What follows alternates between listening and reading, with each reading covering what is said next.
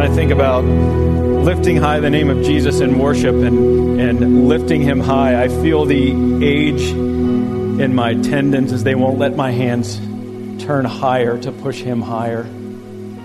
Because he was crucified on the cross for our sake, he was dead and buried, and then in his amazing power, he raised himself from the dead, and he is now seated at the right hand of the throne of God the Father, speaking on our behalf, and so we should we should strain to reach higher and higher and higher and lift our Savior Jesus higher and higher. That should be us, church. Hey, go ahead and have the seat. And uh, as you do, we're continuing on in this two week mini series as we've pushed the pause button on our journey through the book of Philippians. And um, we're in Philippians. I just want to remind you, if you're new with us today, we're in the book of Philippians, and uh, we had just a couple of weeks ago finished chapter one, and we came to the book of Philippians because it is a it is a letter that the apostle Paul wrote to a church called Philippi, and in it he says the word joy or rejoice many many times, fifteen times I believe, and it's a joyous joyous letter. And so, why did we come to Philippians? Why rejoice? Well, as the elders and the staff sat this past summer and we, and we wrestled over prayer requests that had been given um, to us to pray over, um, anxiety was a, was a constant theme. Worry was a constant theme. Fear was a constant theme that seemed to thread through the prayer requests that we had that we were seeing. And so we thought, okay, well, there's the Lord clearly um, giving us direction as, as to what He would have us to preach over the next nine months or so. And so in September, we began our journey through the book of Philippians, looking at Paul rejoicing for so many different reasons. The Lord has provided us so many, so many reasons to be rejoicing in Him and who He is and what He's doing in our own personal lives and then in the life of the church. And uh, so, anxiety. Last week, uh, we had finished chapter one. Last week, Jasper began preaching um, on anxiety. And today, I'm going to, it's part two, Hope for the Anxious Heart and we're going to call it a redefined focus today. Um, but we're going to continue on through our look at, at, at what the Bible has to say about anxiety.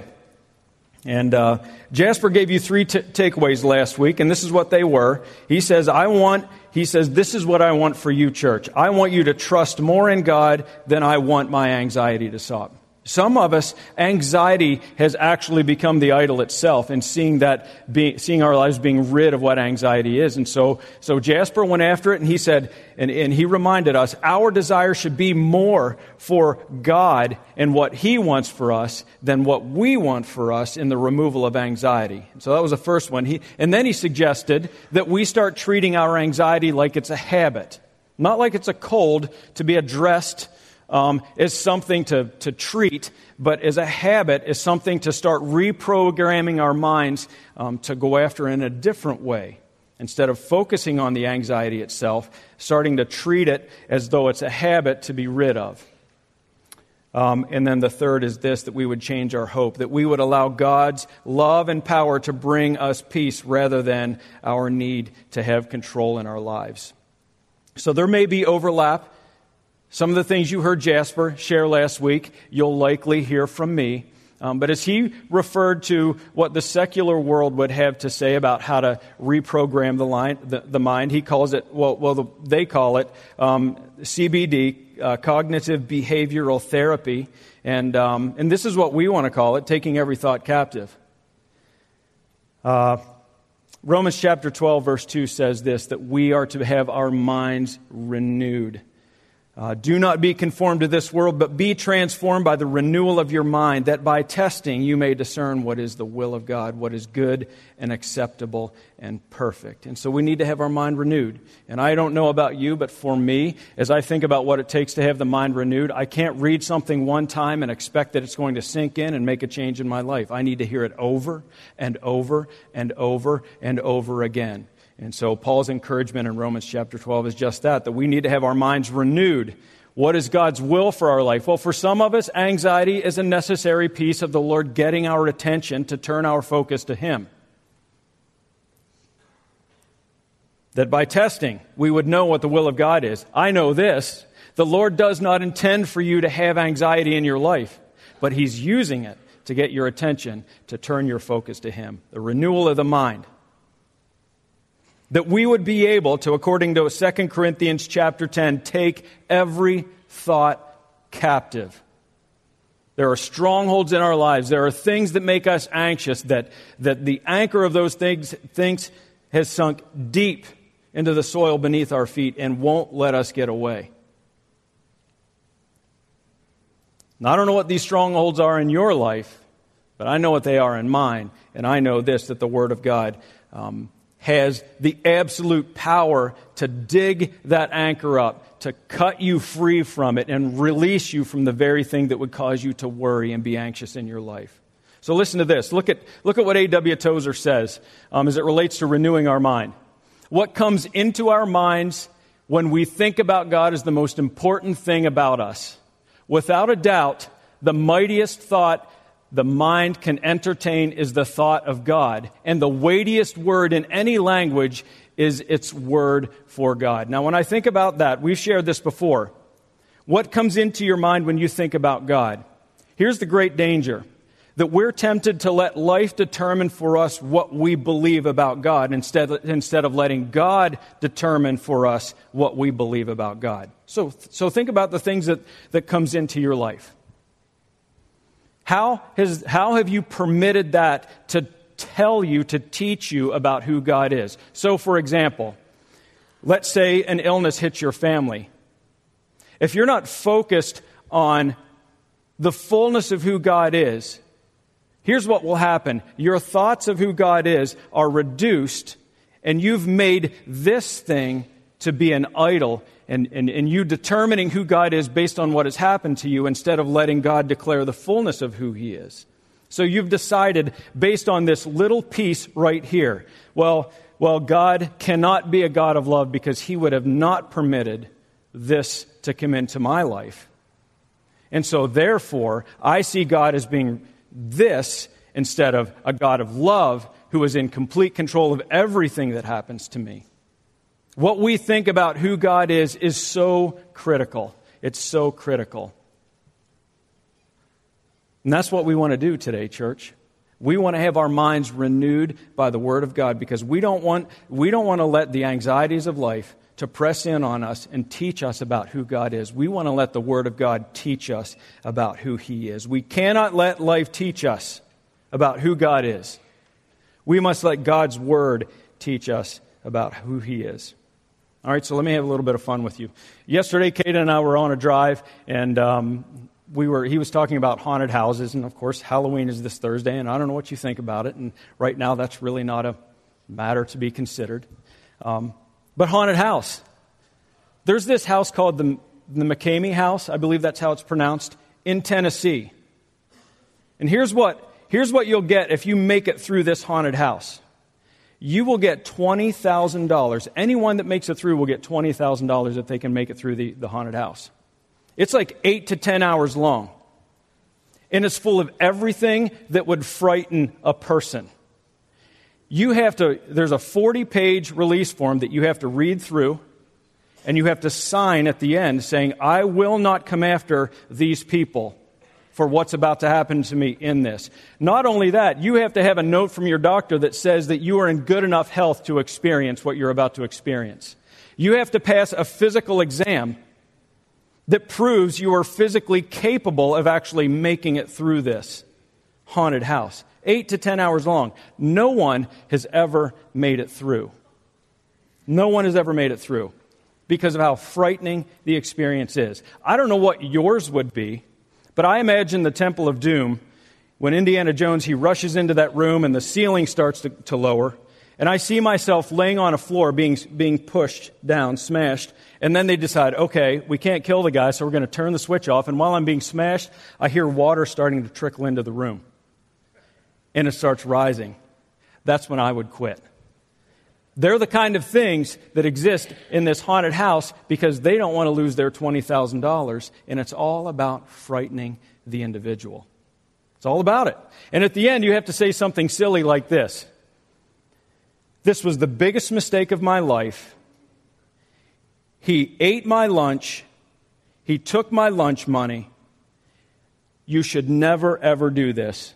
It was the biggest mistake of my life. And so you can watch videos of person after person. One guy is smashed between two bed springs. His face is pushed back, and he is breathing the, this, this statement out that you have to make when you can't make it.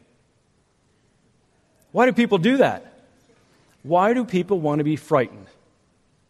Well, listen, let me have a little more fun with you. Um, a couple of weeks ago, little, well, not quite two weeks ago, our number four grandchild was brought into this world, and her name is Lila. And so the whole family, there's like 15 people gathered around, and uh, we're, everyone's passing the baby around. And uh, I was like, Caden, come on now. He's my 16 year old. I said, You need to hold your niece. He did not want to hold her for a couple of different reasons. Number one, he's, he's afraid of what would happen. He's afraid of this, this tiny little fragile baby. And number two, everyone's watching. We forced her into his hands. And so he's sitting there, and I'm sitting next to him, and, and I'm watching him, and he's starting to turn pale in his face, and his heart is really starting to race. And so I put my hand on his chest, and I said, This is really freaking you out, isn't it? He said, Yeah, it is. His heart was pounding out of his chest, and I wiped his forehead, and his forehead was wet with perspiration that had come on him really fast. Anxiety. Anxieties that come into our lives. Now, while we can have fun with that, here's what I know. It would be fun if we would just stand, spend the next half hour or 45 minutes talking about the fun things that bring us anxiety. But that's not why we're here today. There are some real and deep seated anxiety issues in our lives that we need to face. I believe some of you, even when I say the word anxiety, it, it brings you worry and anxiousness because your head goes to these things in your life that you want to, you need to be released from, but you can't. It's almost become this pet that you can't let go of. You embrace it and you want to let it go, but you can't. It's become so much of who you are. And my temptation is to want to do this. I want to say, okay, church, let's take this box of anxiety and let's sit it over in the corner and let's let the Word of God just wash over us right now. And let's, let's experience a moment of just encouragement and comfort and peace.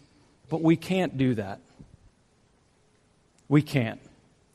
So here's what I'm asking you to do let's take that box of anxiety and let's walk to the feet of Jesus and let's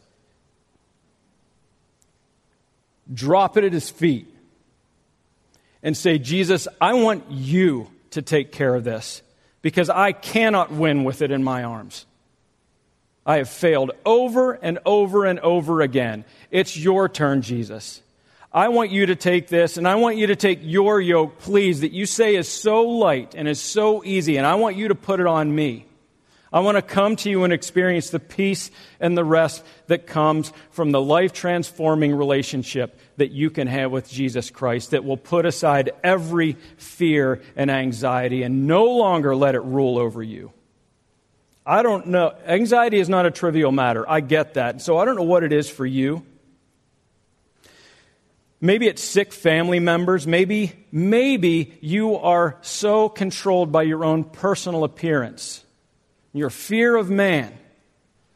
You can't stand the way your hair looks today. You can't stand the way your face looks today. You don't like the way you look or you feel.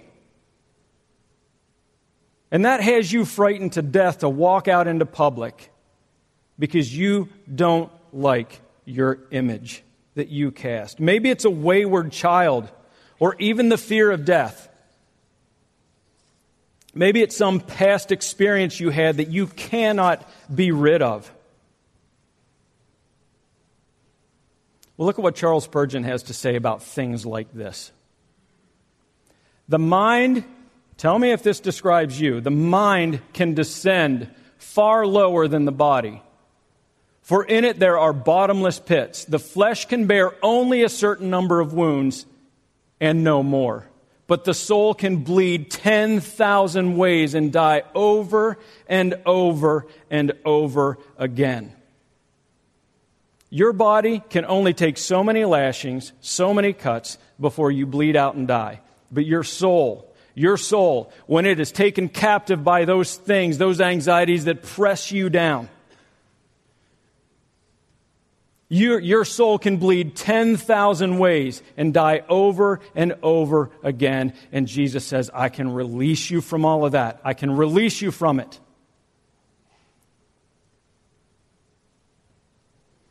Any anxiety left unchecked will turn into this. Oh, the compound nature of anxiety. It will cause your soul to bleed in so many ways. Here's one for example. I had a friend of mine lives in Arizona. He's from Lansing. I met him yesterday in Lansing, and he said, "Hey man, can you um I, I fly out tomorrow morning, which was this morning. I fly out this morning, and I need a ride to the airport. Do you mind if I come and spend the night, my daughter and I, at your house, and then you bring me to the airport? And I'm like, yeah, that's fine. I'll do that. When do you need to be there? He said, well, we'll need to leave your house at like quarter after four, four in the, or 4.30 in the morning. And I'm like, well, no, wait a minute. I preach. I preach tomorrow. You know what the Lord said? Hey, I want you to love me and I want you to love others. And here's, I have these perfectionistic tendencies that are driven by a routine. And if I'm out of my routine, I don't know how to make things perfect. And so my Sunday morning is typically this. I'm preach Sunday. I get up at five o'clock in the morning. I get my coffee poured. I spend time in the Word praying. I look over my sermon. I go take a shower. I come to the work. My life is one transition after another on Sunday mornings when I come, when it comes time to preach. And see, I don't even know where I'm going after this. Like, I'm worried about the next transition. And he's asking me to do this for him. And the Lord says, I want you to love me and I want you to love others, and you can love him by doing this for him, and you entrust the rest to me. And so that's what I'm doing right now. My transitions were all thrown off this morning. That's unrighteous anxiety. And Jesus says, I want you to seek first my kingdom. And I want you to seek my righteousness. And all of these things will be added to you. And my great hope for you, church, is this, and my prayer is this that today is a day where you stop fixating on those things that bring you anxiety. And I want you to turn your focus and fix it on Jesus Christ, the one who is able to deal with it. So we're going to pray to that end, okay?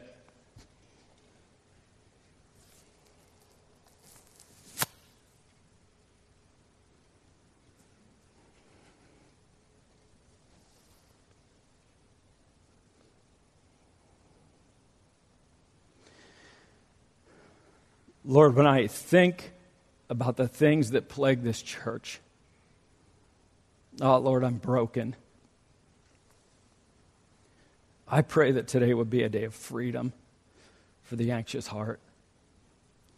Lord, that you would dive in and you would prove yourself faithful over and over again to this church. Lord, wipe away all anxieties, draw them to your feet, a place of great safety and comfort and peace declare your word today in a mighty, mighty way. I pray, Lord, that your church would hear you speak. Get your glory today through your word. Pray that in Jesus' name. Amen. Transitions. Here we are. What's next?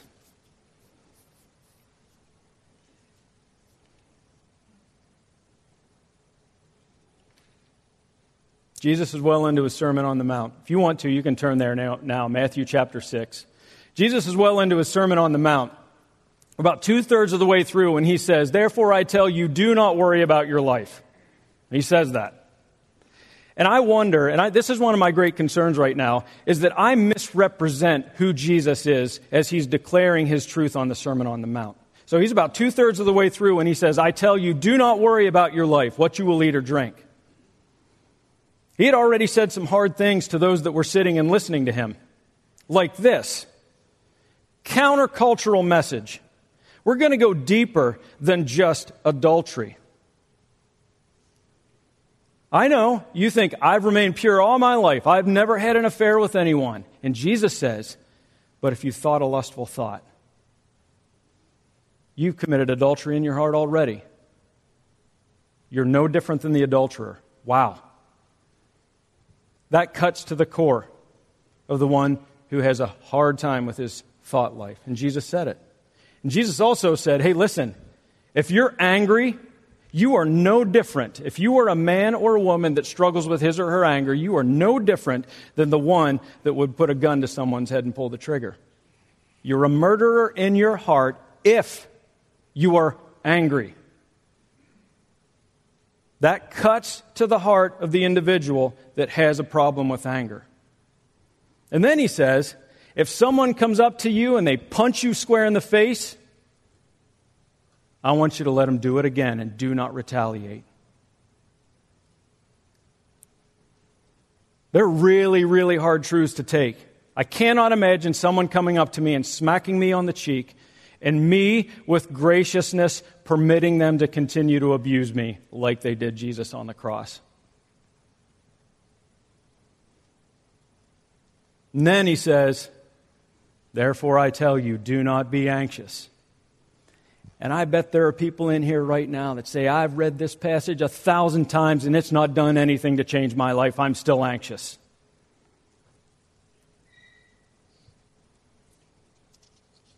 I don't like starting with the command. Now, think about it. With your kids, do you like saying, it's time for you to do this right now? Or do you try, are you, especially those with teenagers, do you try and find the easy way into the command, like, like declaring the good stuff first and setting them up to receive the command so they don't jump on you? I don't like starting with the command, but Jesus says in Matthew chapter 6, He says, Listen, do not worry about your life, what you will eat or drink. And this is where I'm so afraid I'm going to misrepresent Jesus. And so I'm asking that you take this passage, you wrestle over it and wrestle over it and you wrestle over it. And you read about what Jesus had to say to those that were sitting listening to him on the Sermon on the Mount. And you, you try and hear Jesus speaking the truth because I do not want to misrepresent it, because I believe he was kind and compassionate in his delivery. I believe that he was gracious and merciful in his delivery, but yet I believe he was direct. And so he says, Therefore, I tell you, do not worry about your life, what you will eat or drink, or about your body and what you will wear. And so he set them up. As he makes this command, he has set them up to receive the truth of the, the word that he is about to well, hold on, bear with me a second. He has set them up with the, with the verses, six verses before that, to receive that command. And this is what he says, verses 19 to 24. You have them in front of you, and there are three things that he points to ways to address your anxiety. Avoiding anxiety. He says, Where is your treasure? Do not store up for yourself treasures on heaven, uh, on earth where moth and rust destroy and where thieves break in and steal. Rather, he says, I want you to store up for yourself treasures in heaven where moth and rust cannot destroy and where thieves cannot break in and steal. And he says, because this is why. Wherever your treasure is, that's where your heart is going to be. Wherever your treasure is, that's where your heart is going to be. And then he goes on to say, hey, your eye is a lamp to your body.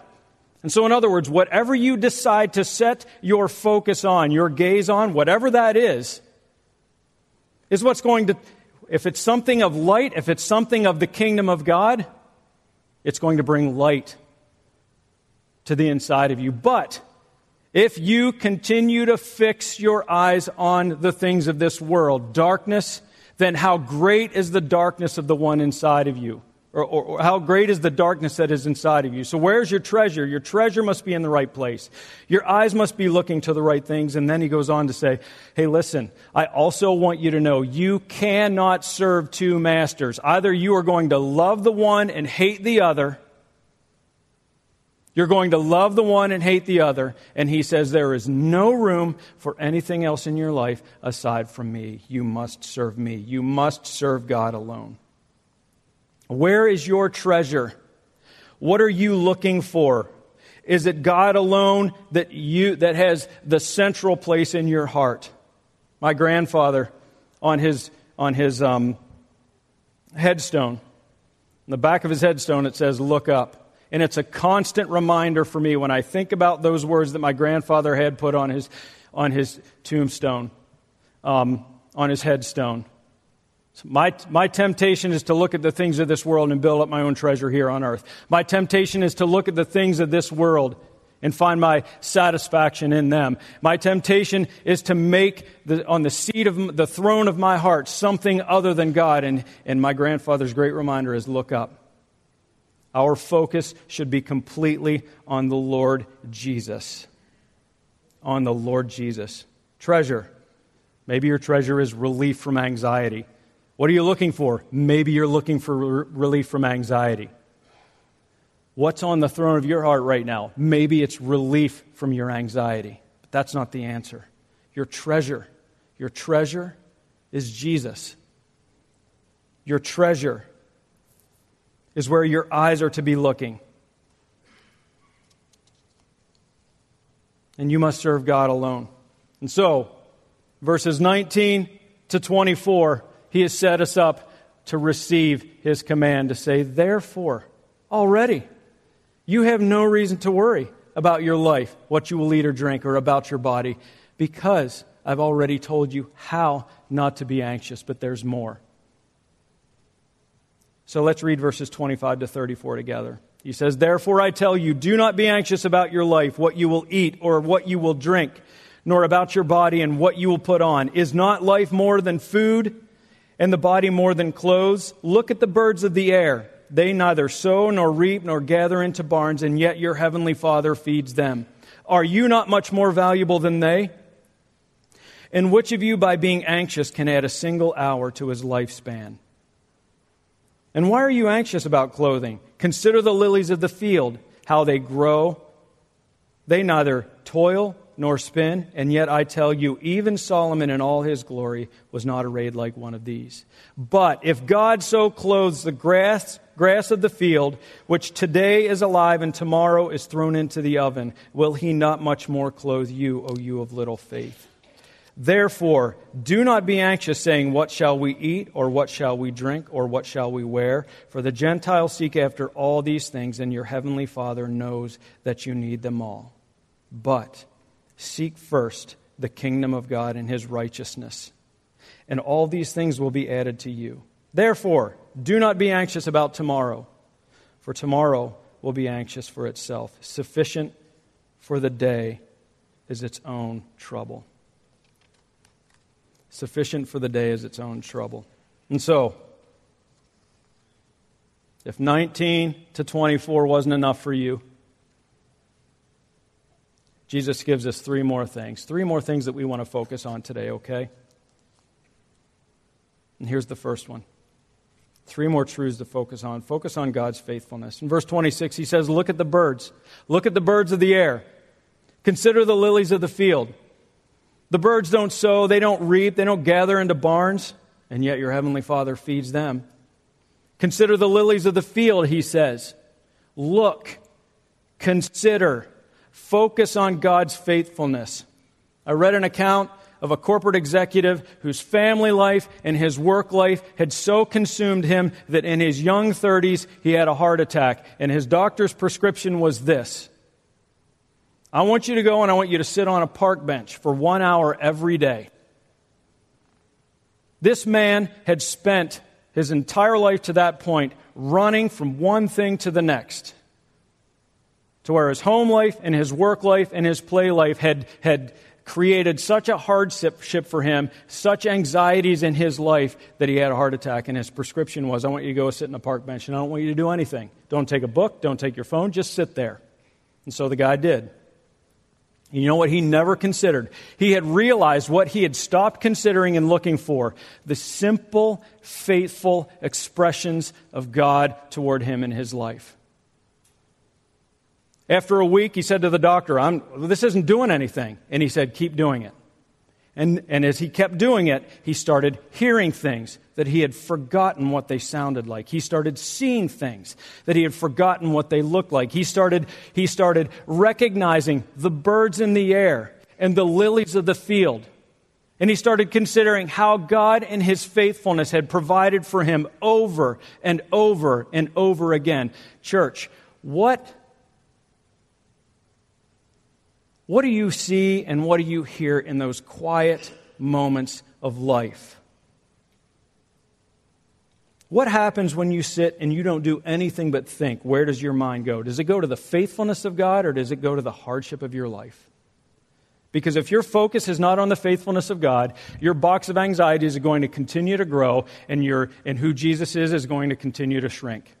And you will never be rid of your anxiety. Here's one for you go to the beach, and I want you to sit there for an hour, and I want you to name the seagulls. Name them.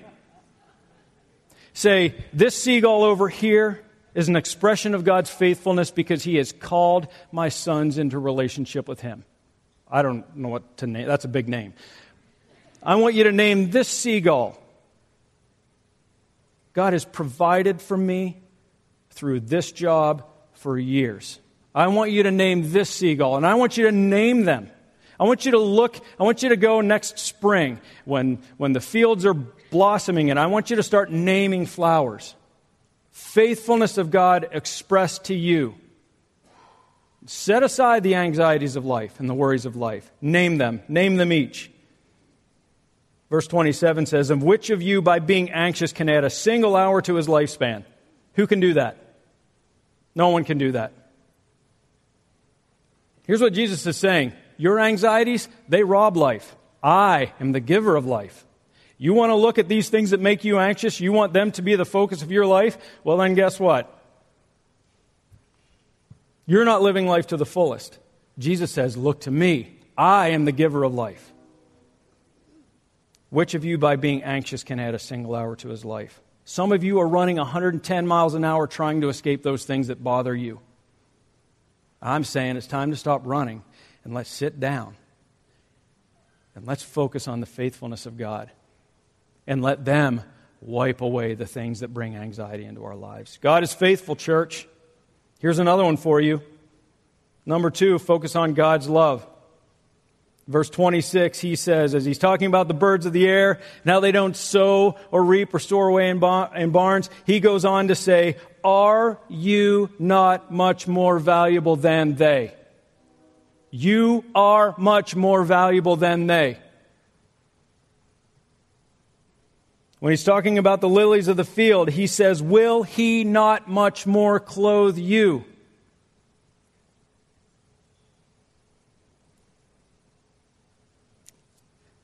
I tend to see myself as, well, let me ask it this way. What do you believe to be the lowliest of creatures on the face of the earth? We could name them all. A matter of fact, Jasper had pictures of some last week spiders and snakes and on and on, worms. But here's what I, here's what I realize when I think about that, when the question was posed to me like 20 years ago, I really wrestled over that. And I, here's what I realized those things are just doing what they do. Some people hate seagulls because they're scavengers. I love seagulls because I'm from the middle of Pennsylvania, and to hear seagulls was that brought me peace because it meant I was on vacation. But here's what I learned I am the lowliest creature on the face of the earth. I'm not doing what I was created to do. I was created to be in a loving relationship with my Lord and Savior. And I don't always do that. I don't pursue that loving relationship. Worms do what they do, seagulls do what they do. They were created to do those things. We don't do what we were created to do. And so this is where my head starts to spin and spiral. You know what I focus on? Shame. Shame. Shame on you, Todd. Shame on you. Shame on you.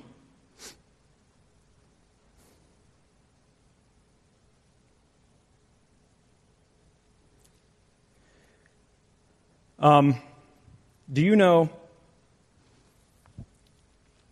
I got to sit down for this one. You know the song Kodachrome by Paul Simon? I shared this with the rescue mission last week. He says, When I think back to all the crap I learned in high school, you know what? I'm like, right on, Paul. But I don't think about classrooms when I think of that. I think about all the crap I learned in high school. And then the next verse goes like this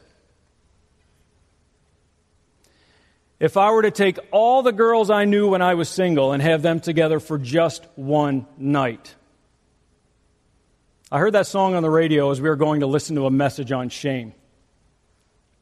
from Jasper two weeks before.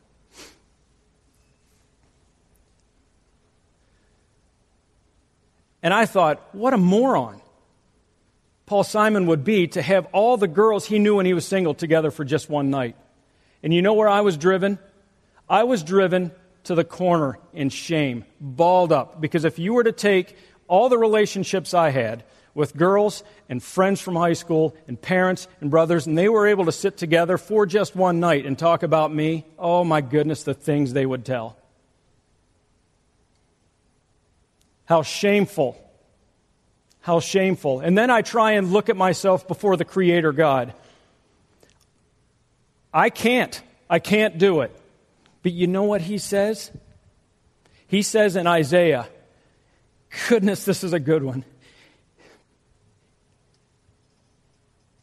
Some of us are driven by dragging this sled of shame and anxiety around. Anxiety that's driven by thinking about who we are before God. I, for my life, so many years, I thought, I'm not saved because of who I am. I'm not saved because of who I am. I'm not saved because of what I did. I was fearful of Christ's return.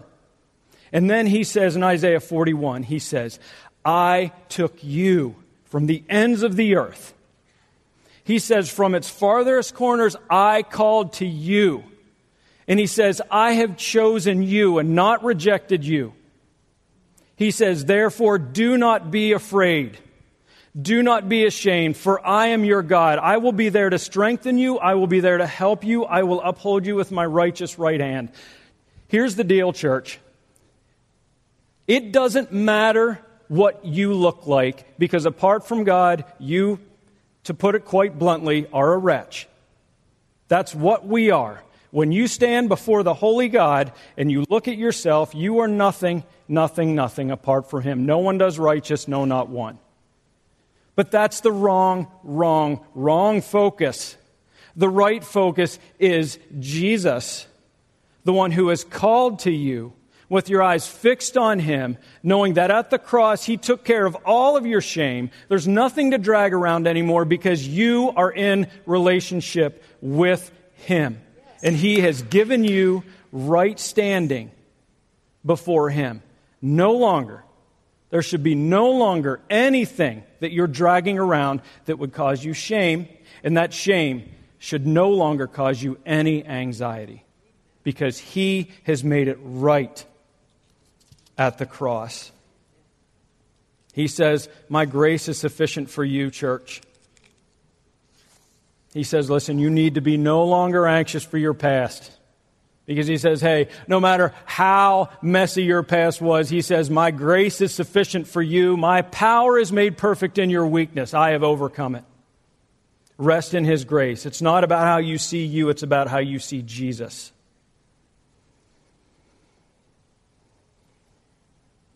And it really stings when he says, If you worry, you are of little faith. Oh, you of little faith, he says. Tough truth.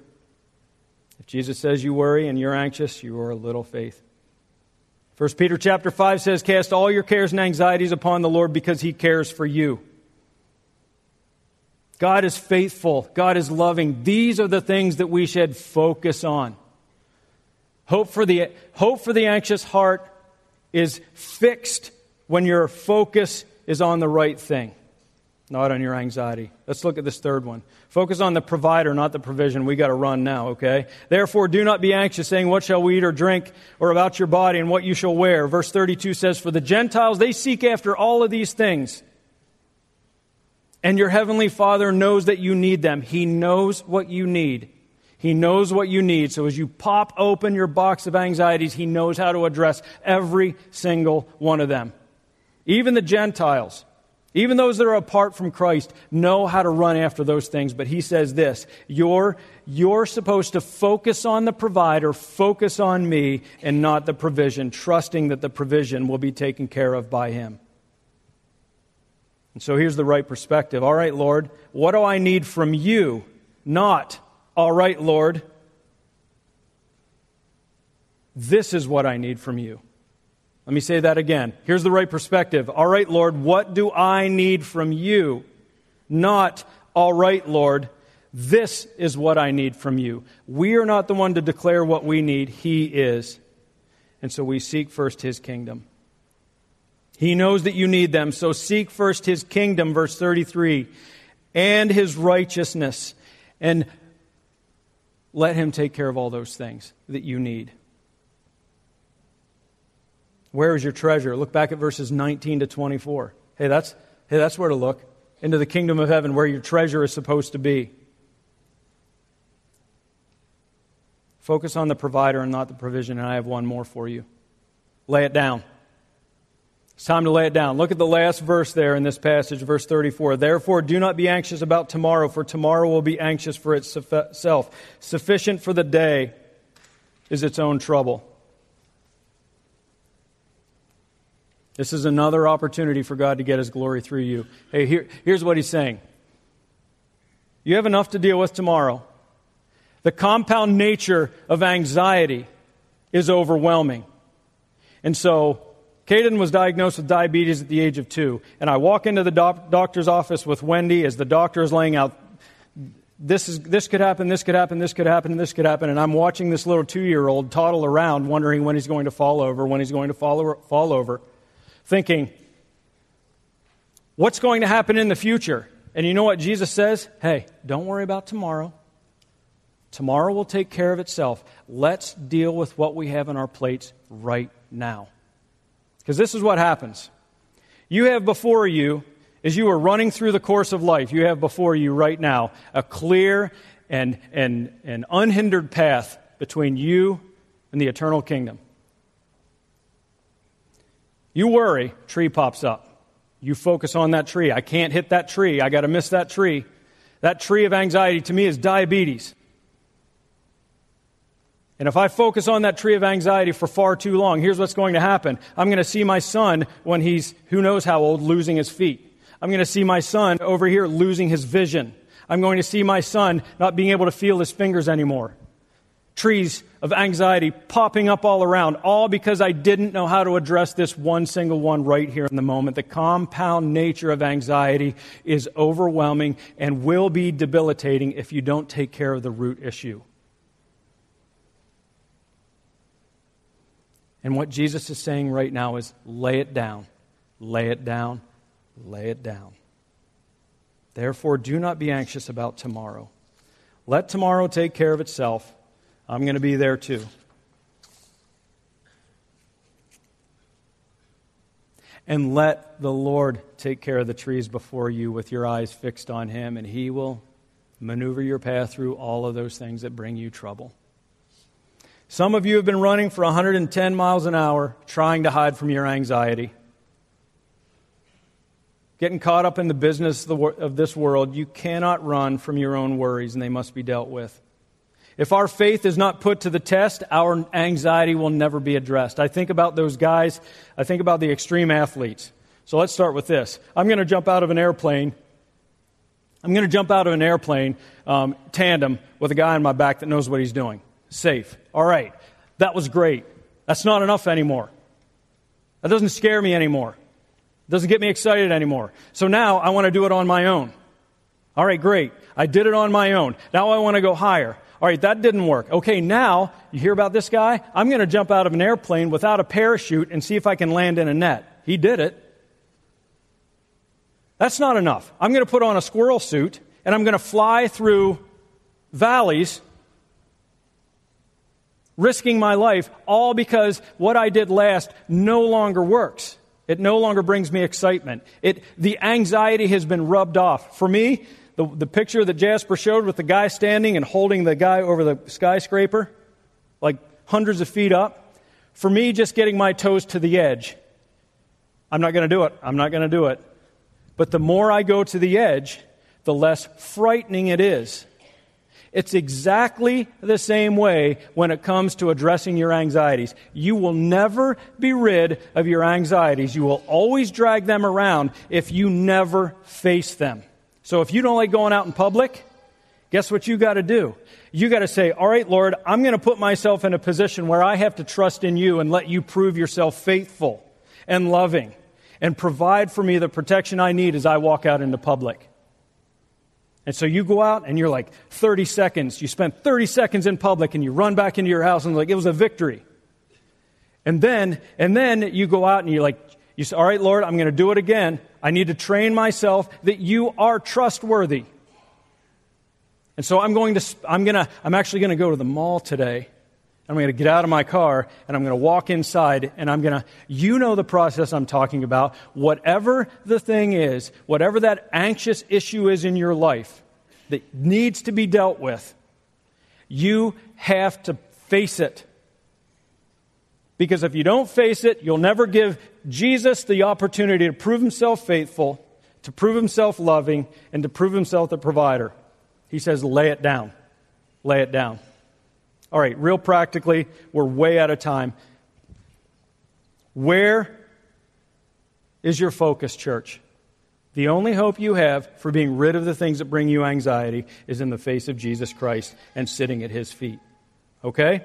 I want to share real practically and real quick. You ready? I'm going to give five passages that have been enormous to me in my life as I watched inside of two years my grandfather die, my best friend die, and then add all, insult to injury, watch my dog die, and then my wife die, and my brother in law die, and my niece die. This is all inside of two years. So this, this comes from a little bit of experience when I say these passages, when you focus on them and you let them wash over you, they will give you freedom because you are training your, you're training your mind to look and see and be in the right place and not on these things that bring you anxiety. Number one, Psalm 40. I waited patiently on the Lord.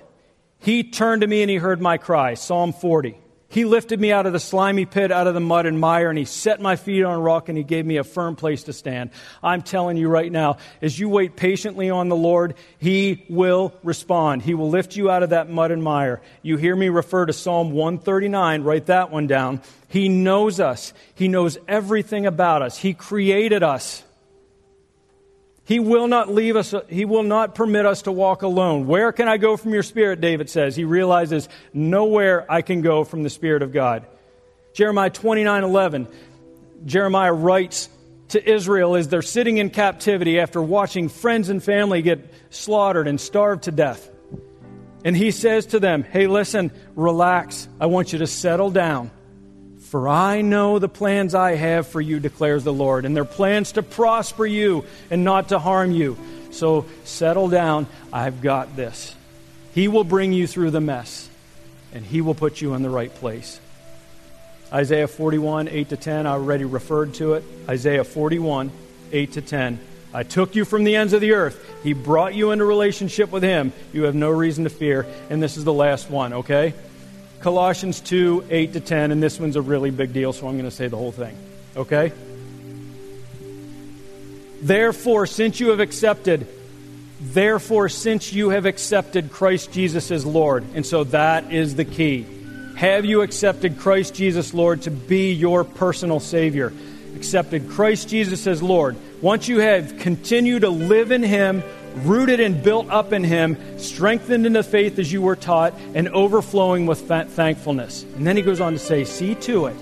You're in Jesus now. See to it that nothing of this world, the basic principles of this world, which depend on human tradition, don't be taken captive by those things because you are filled with all the fullness of the deity of Jesus Christ. He is in your life. Colossians 2 8 to 10.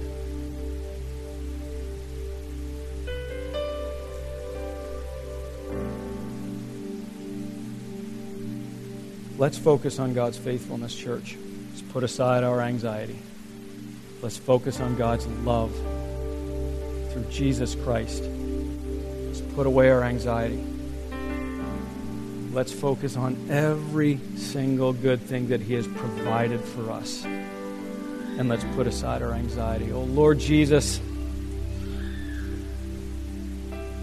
that we would focus on you and leave the petty challenges of this life behind. Do a mighty work in the heart of the one, Lord, that has such a hard time releasing anxiety. Prove yourself faithful to them, Lord. Call them to trust in you and put themselves out there. so that you would prove yourself to them. We pray this in Jesus' name.